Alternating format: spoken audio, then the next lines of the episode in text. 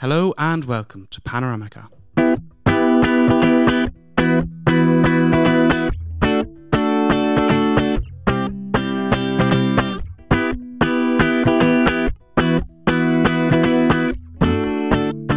Today I'm joined by CEO of Concern Worldwide, Dominic McSorley. Dominic, thank you very much for speaking with me. Not at all. Pleasure to have you here. Uh, you grew up in Belfast, did you?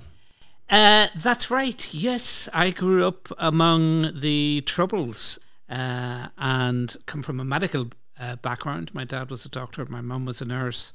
Big family, four brothers, uh, three sisters. And I, I you know, um, I was never terribly sure what I wanted to do. Uh, so, in the absence of anything, I thought, oh, I'll do law. And I studied law in Queen's University. Um, but really, I was kind of motivated by travel and adventure and doing something else for a couple of years. And so I saw an ad for Concern at the age of 25, uh, signed up, joined for what I thought was two years, and I'm just about to hit 40 years with the organization.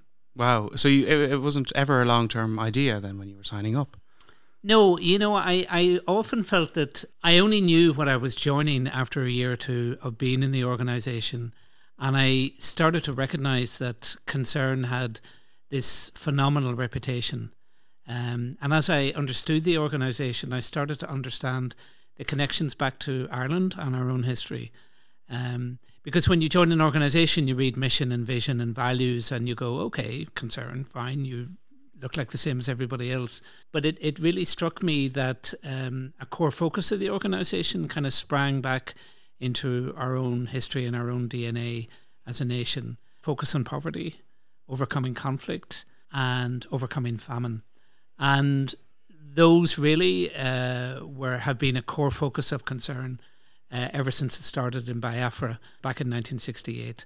And so that connection, together with the fact that it was an organization even then that continues to have a very strong reputation was what kept me within concern over all these years. And where were you first positioned then when you joined at the age of 25, I think 26? when I thought I was going to be, uh, was I thought I was going to be in some kind of, you know, African village, you know, and helping rebuild a school or something. And I thought I was getting away from conflict in Northern Ireland and I was going into something more peaceful and but that's not how it happened and I was immediately asked to go in and work with the Cambodian population, refugee population on the Thai Cambodian border, um, who had fled Cambodia as a result of the genocide. And I started there in 1982. And either by default or by design, I found myself then being asked to continuously go into emergency crisis situations. Concern, as you know, is both emergency and development. But I ended up going into major crisis Kosovo, Rwanda, Iraq, Syria. And that's where I ironically probably felt that my skill set was best used. would you say you would have had the same skill set if you hadn't grown up in the north of Ireland, Northern Ireland, during the Troubles? I think I understood and was attuned to um, the complexities of conflict uh, I was I understood the devastating impact that it has across all levels of society. I mean, I grew up with a degree of discrimination, and I saw discrimination. You know, even going into the uh, law faculty uh, at the time, I remember someone saying, "Oh, I see. There's an awful lot of Catholics getting in these days," and that was an attitude that was persistent many years ago. And so there was. You grew up with this. My dad was a general practitioner, and he had a surgery on the Falls Road, uh, which you know was caught up in conflict, and so he was dealing on a regular basis with uh, women in particular, uh, who were really struggling through persistent violence. Husbands may have been killed. Uh, children may have not been able to go to school as a result of that. Mm. So I, I, think it was an atmosphere that I grew up in that I tried to get away from, but understand it, but seemed to be when I got into it on an international level uh, I began to realize that okay, maybe this is actually something that I could uh, contribute to. So your dad was really in the in one of the epicenters of the, the conflict in Northern Ireland. How did you feel at the time when you were growing up around it as a, as a child, as a teenager, as a young uh, young man? How did it make you feel? Did you feel angry? Did you feel disappointed to see all the conflict going on around you? You know, I, I think uh, obviously I owe a huge amount to my parents because my parents were always uh, very understanding of um, different faiths, different religions, uh, non-judgmental, brought up their eight kids with a view to become international thinkers and not to align themselves to a particular side or a particular political agenda. But I think as young growing up, it's the frustrations of a bit like COVID, lim- limited social life, um, uh, life being interrupted, areas where you know may not be safe to go to. Uh, and those kind of things. So it, it, it, it, growing up in that, it you didn't really notice it. Life went on, but it was only when you're out of it and you look back that you realize it was kind of uh, a challenging upbringing but I, I, I kind of think in many respects, you know, people will say whether it's Kosovo or Rwanda or Cambodia or, or working through major crisis, it's as long as you are focused on what you're doing within those and you have a purpose, you have access, and you have an ability to work through those, you put into perspective kind of the challenging context that you're in. Mm. It's often you only reflect back uh, on places like Rwanda when you were there post genocide of how challenging it was. How was that in Rwanda because it was, it was one of the worst genocides. I found Rwanda tough. Uh, I found it very tough because I had come in from. Uh, it was it was probably the toughest assignment I've ever had in concern, and so I come in to lead a team in the post genocide situation. So I think what you have to imagine is that um, effectively the bodies were still there, um, houses had been abandoned even practical things. We were trying to rent houses in Kigali, and um, we weren't sure uh, how many people had been killed within those houses. I remember looking at place, and there was tripwires because people were trying to protect their property, but there was bloodstains uh, in those. And so it was very alive and very fresh. The biggest challenge, I think, in many respects, is if this had been an attacking force, somehow it would have been different. But this was communities turning on communities and there was no level of trust, none whatsoever. And you're as an international organization doing trying to think about community development, about getting communities to work together. That was the concept of that in Rwanda was really really tough. How did you do it, or were you able to do it ultimately? I think the thing is, you have to break things down into stages. Massive displacement internally, externally within Rwanda, huge needs in relation to the basics food, shelter, water, and protection. And so that was what the focus was. It was it was tough, um, and concerned staff, the Rwandan staff that we hired, they themselves had gone through brutal experiences, and we had to be conscious of that all the time. The only other time I saw that, to the same extent, or to to to an extent, was Haiti after the earthquake. When you fly in and you get concerned staff who are professional humanitarian responders, Haitian staff, Rwandan staff, whatever, and you're saying, I know you've lost your home and I know you may have lost relatives, but I need to pull you together to mount a response. So dealing with the staff themselves, that that they themselves have been deeply disadvantaged, and trying to trying to mobilize and motivate them was a challenge. But I have to say, if you look at Rwanda today, you know, 25 years on, at the time I said, there is no way in my lifetime that this country will ever be able to heal or overcome. Mm. So I think it's really important when you're looking at places like Syria or Yemen to remember that other countries have come out of that, not in two generations, but in a matter of decades. How did Rwanda do that? Do you know? Was there any particular thing that was able to bring the country together to actually become the country it is today? Because you said when you were there, you couldn't have seen it being what it is like today. Was there some particular leader, some particular quality in the country that, that I think there was a huge amount of uh, international funding and attention that went into Rwanda. Some of it was driven by guilt, by uh, it could should have been prevented. I think the fact that they set up the uh, community trials that went on to deal with uh, the genocide. Uh, that was a long, painful process, but ultimately that started to heal. And it was a country that had nowhere else to go but to try and recover.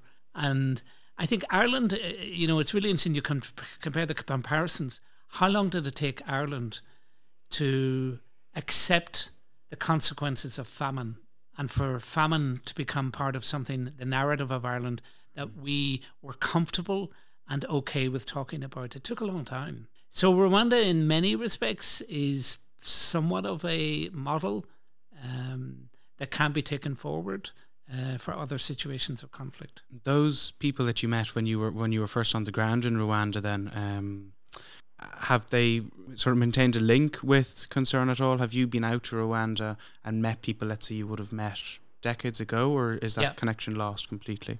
No, I mean I've been back to Rwanda a number of times. And I went back for the 20th anniversary, and um, what I saw a country that was had been transformed, that still had uh, very significant uh, issues that it had to deal with, but it was dealing with them. Um, and it was a country that it was at more peace with itself um, than it than certainly uh, I expected it to be.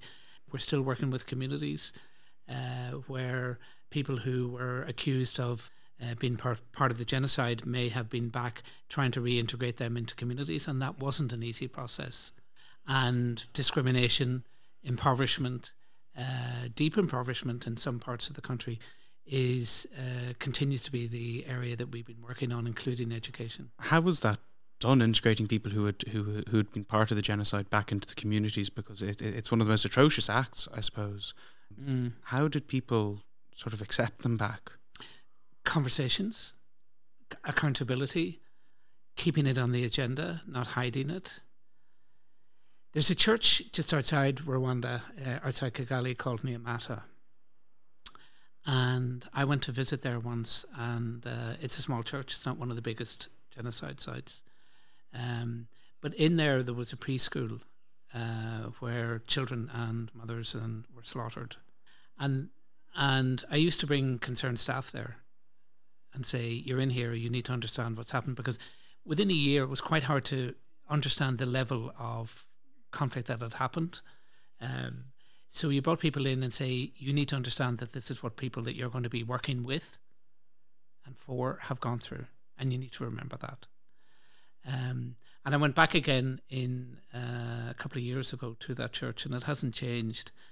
Um, but what was the Rwandan government would bring in busloads of uh, students and children, uh, students and uh, school children, to see this and understand what that history had been. And scrawled on the wall, uh, some students had written, um, We will stand in your place. And what that meant was students today saying that so many young people had lost their lives in there, and education had, and a future had been robbed for them. And they are told that they are privileged to be in school to have a future. And they say, we're standing in the place of the, the children that were cut down, uh, and we have a responsibility to contribute to a better society. Hmm. And that was very moving. So keeping it alive and keeping it real and keeping uh, uh, the emphasis on never again is very much part of the fabric of Rwanda today. And when you finished in Rwanda, then where did you um, go to? With concern. I mean, at the time, I said that uh, you know I, I'm very much somebody that went in and started large programs. It was one of the biggest. Uh, I remember it wasn't just Rwanda; it was uh, Democratic Republic of Congo, yeah. Tanzania, Burundi. So this was a regional thing. And I remember saying to my boss at the time, Jack Finucane, maybe I should go into something a little bit less fraught, a little bit less challenging. And I talked about going back to Cambodia, which was on a more developmental path. And he said, Well, I'd like you to go into Burundi um, just for a couple of months to establish there. And that turned into uh, a couple of years. But after that, uh, I then went to work with Concern in New York. And uh, we have an office in there. And part of the reason is we got quite a lot of US government funding. We still do and we have representation at the UN. So that was a whole different side of the type of work that Concern does. Um, and I was based there, although doing emergency response. But my main job in there was really trying to represent the interests of the organisation to the donors and the UN. And how did you find that going from the really emotionally difficult circumstances in countries like Burundi, Rwanda, seeing um, such poverty and pain um, and all that, and then going to New York, this this metropolis, um, very developed, very wealthy, uh, working in an office. How did you find that that change? Um, I the thing is, I, I I had my agenda. I think if I'd never worked overseas, I would have not been sure um, what my focus would have been going to the US. But to me, it was very clear. The thing is, I think in many respects, people always talk about working in these challenging contexts, you know, and are you consumed by problems? And the truth is, you go in to help resolve problems, but all you see is potential. All you see is the potential and possibility of the human spirit. And it is humbling and uh, powerful. I got a huge respect for the people who support concern and the people who work for concern on fundraising uh, communications who are dedicated and committed, even though they don't actually work on the front lines. Mm-hmm. And to me, that was extraordinary. I mean, you will have people, even who support concern across Ireland, across anywhere, who are taking a leap of faith in reaching out to support an organization and people who are working in countries that they will never visit mm. and people they will never meet. And I think that's extraordinary. Then coming to the work itself, then how many um, volunteers and workers are there in, w- within Concern throughout the world? We have about four thousand staff, and then we have the the uh, home support offices. And our most recent office that was opened a number of years ago um, was in South Korea. Okay, and actually, just importantly, one of the reasons I think in South Korea it's a very young population. It's uh, very digitally savvy it's a relatively wealthy uh, population, but importantly, it had a shared history with Ireland in terms of overcoming conflict, overcoming famine. And what they've come out with is at the government and the institutional level is they want to contribute back to countries that are going through the same. If you go into their government funding thing, they have this list of every country that contributed to Korea after the war and what they gave. And they feel an obligation to take that generosity and to share it with others. And that was what was really inspiring about us going in. Wow, okay. And you mentioned there um, it has a very young population, uh, South Korea. Do you find that the younger generation, my generation, uh, have engaged with concern or even uh, NGOs generally? Yeah, I mean, cause so you know, we talk a lot about the work we're doing overseas, but I mean, here in Ireland, you know, we've been running the school debates for 30, 40 years. It's phenomenally successful. It engages all of the schools across Ireland around debating around the issues. And I think what's great is that the winning teams then get to travel uh, and experience and see uh, for themselves. So there's that level of engagement. I think certainly any of the work that we're doing around the Sustainable Development Goals, around climate action. These are areas that young people recognize now that this is our world. We're not happy with the way it's going. We need change. And we saw that in COP26, that as much of the media attention was outside uh, in the protesting and the climate activists as it was inside. And that is really encouraging to see that there's a next generation that is agitated, that is activated, that wants change for a better world.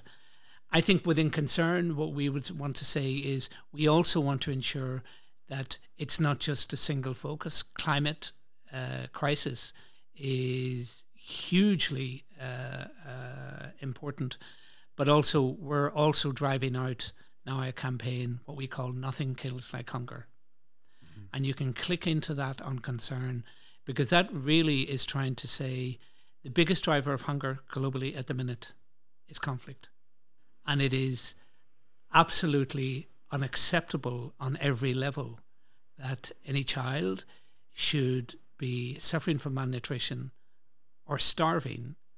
Our mothers, who we have discovered in a big survey that we did, eat least and last to try and ensure that their children sh- should Mm-hmm. survive. And so this is within conflict situations that are on the increase. This is now where we're, we're approaching more famine than we have in the last 10 or 15 years. And the three drivers climate, conflict, COVID. So any of the progress that we're seeing towards the Sustainable Development Goals is being radically reversed by those three elements. So Nothing Kills Like Hunger is really trying to get young people to go in and sign and lobby around the ending of conflict and thereby uh, reducing the levels of hunger. The reality is there is trillions spent on waging war, and by comparison, there is a pittance spent hmm. on providing humanitarian assistance to those as a result of a conflict or even trying to stop and prevent. Let me just give you one statistic, right? The global humanitarian appeal for this year is 36 billion. And that is to provide um, 156 million people with enough to survive. We're not talking about anything fancy here. We're talking about food, shelter, protection. That is funded currently at 13 billion. So not So- even half. Yeah.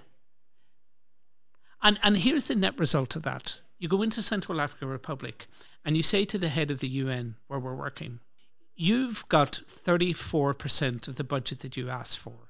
How do you manage that? What do you do? And he said, you cut everything. He said, so forget about gender based violence, protection, education in camps, IDP camps, and internally displaced camps. He said, You don't do those.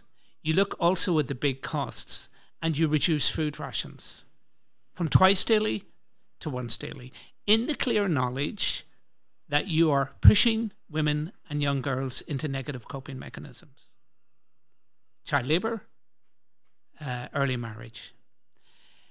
So, you know, what we've seen with COVID is governments will move trillions to protect domestic economies, and that's a good thing.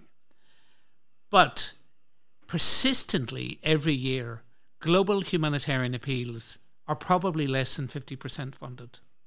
And why is that? I mean, governments commit to helping other countries, or certainly on the on the out on the exterior, it seems that governments want to help others. Why is there not that funding? Then why aren't they fu- funding it one hundred percent or even ninety percent? Well, I mean, it's a key question. Um, I think in many respects, what you will find is there will be a tendency uh, for funding to be linked in to foreign policy, right? So you'll get a very significant funding, say, from the US government into places like Palestine or uh, areas where there is commercial and foreign policy interests. So the countries that are getting the least are the ones that have the least influence uh, from an eco- economic or a foreign policy end. That Haiti, Chad, Central Africa Republic, persistently underfunded. Irish government funding actually is much more focused on where the needs are greatest. So that's the government side of things. Uh, There are businesses, particularly multinational companies throughout the world, that have so much, so many resources, so much uh, money, uh, probably more money than some countries. Uh, what has been, ha- have has the private sector engaged enough with um, development? So our reputation with the private sector has been positive. At a global level, it's not the private sector is not doing enough. Right. And here's the thing. I mean, a number of years ago I was at the UN and they had all these CEOs from the private sector. And 71% of them said, We absolutely believe that the private sector has a key role to play in the achievement of the Sustainable Development Goals. But only 21% accepted that they were really doing anything about it. And the key areas that they were interested in uh, was predominantly around employment, you know, that side of the whole house. Less was going into environment and less was going into hunger. So governments really have a tendency to support countries that, let's say, like Palestine uh, in the U.S. context, where where they have a diplomatic interest. Companies want to support initiatives that uh, sort of uh, around work. How can companies and countries depart from those kind of those interests and just support people on a whole? Is, uh, Yeah, and Do I you think, need a but I think the way story? you characterize that is is too simplistic. Mm. Um, I think certain certain, yeah, certain Yeah. countries and certain and com- I think that we are seeing a big sea change. Corporations and governments are now recognizing that consumers and uh, the public is demanding a much more inclusive approach. The reality is, we are in a smaller, more interconnected, much more vulnerable world than we were 20 years ago. When Ebola struck West Africa and it was one flight away, we recognized that actually this is not a problem over there. This is our problem. The knock on effect of an interconnected world means we need to think globally for all these solutions. Do you ever get angry at the lack of lack of change? I mean, you've been here, you've been working for Concern for decades. Uh, the one thing I've never forgotten is once you see a child dying of hunger, it changes you forever. And it makes you angry, and then it makes you compelled not to see ever that happening again. And so you drive towards ensuring, because the worst thing is it's preventable. The thing is, I think what we're not talking enough about is the solutions that need to be scaled up and resourced. Concern is not an organization that just keeps talking to the problem. We have to keep talking about, well, what needs to happen. So if you're looking at our climate smart agriculture, conservation agriculture, that's now reached 730,000 farmers, predominantly female. And what is that doing is it's tripling their yield and uh, it's more sustainable and it's reducing labour. In Malawi, Trinity College went in and did a study of the impact of this labour saving for women. It was giving women back 34 days a year that they didn't have to work. Wow, 34 days. Yeah. And 34 days a year is not a gift, it's their right. Mm. And I can tell you they weren't, they would use those to find other ways probably uh, of generating income uh, uh, for their family. So these are the kind of initiatives that you go, this is incredible, this is transformative, this is putting people on a development path. That's one thing. When you see in Syria where we're putting kids through education, they've lost uh, three or four years of education because they've been displaced continuously. And you're starting to say, we've got to ensure that when Syria finally comes back together, as Rwanda did, that there is no lost generation. So, this is the kind of investment uh, I think that really drives you. So, does it make it ang- you angry? No, it just drives your determination to say, if you could see what can be done to transform the lives and how people themselves will take their own initiatives with very little outside support. Mm. Um, that's what the motivation is. You have this great picture um, in your office here in concern um, of a woman who's who's been empowered. Is that Yeah. I'm actually I was going to mention that. So she Doris had have already gone through. So the picture is she is a farmer with a small field. And after going through conservation agriculture climate smart program, right, two or three years, she's a model farmer. She's now teaching other women. And she is standing there, right, saying, I'm on my own. I'm independent. I'm empowered. I'm on a path. And I'm on a path that I can give back to others. To me, she represents ultimately what our mission and vision is.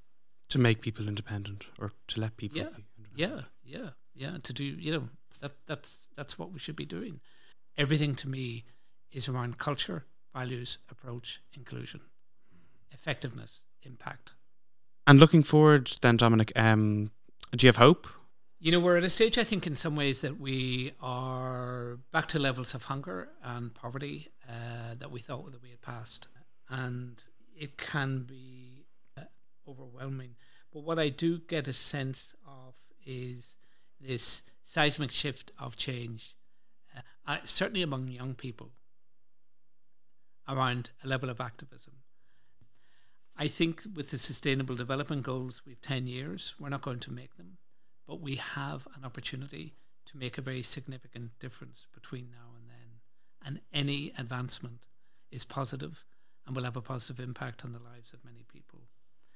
I think if we're thinking about the new Sustainable Development Goals, the one thing I would say is these goals should be seen as rights mm. the right to food, the right to a job, the right to protection, the right to shelter.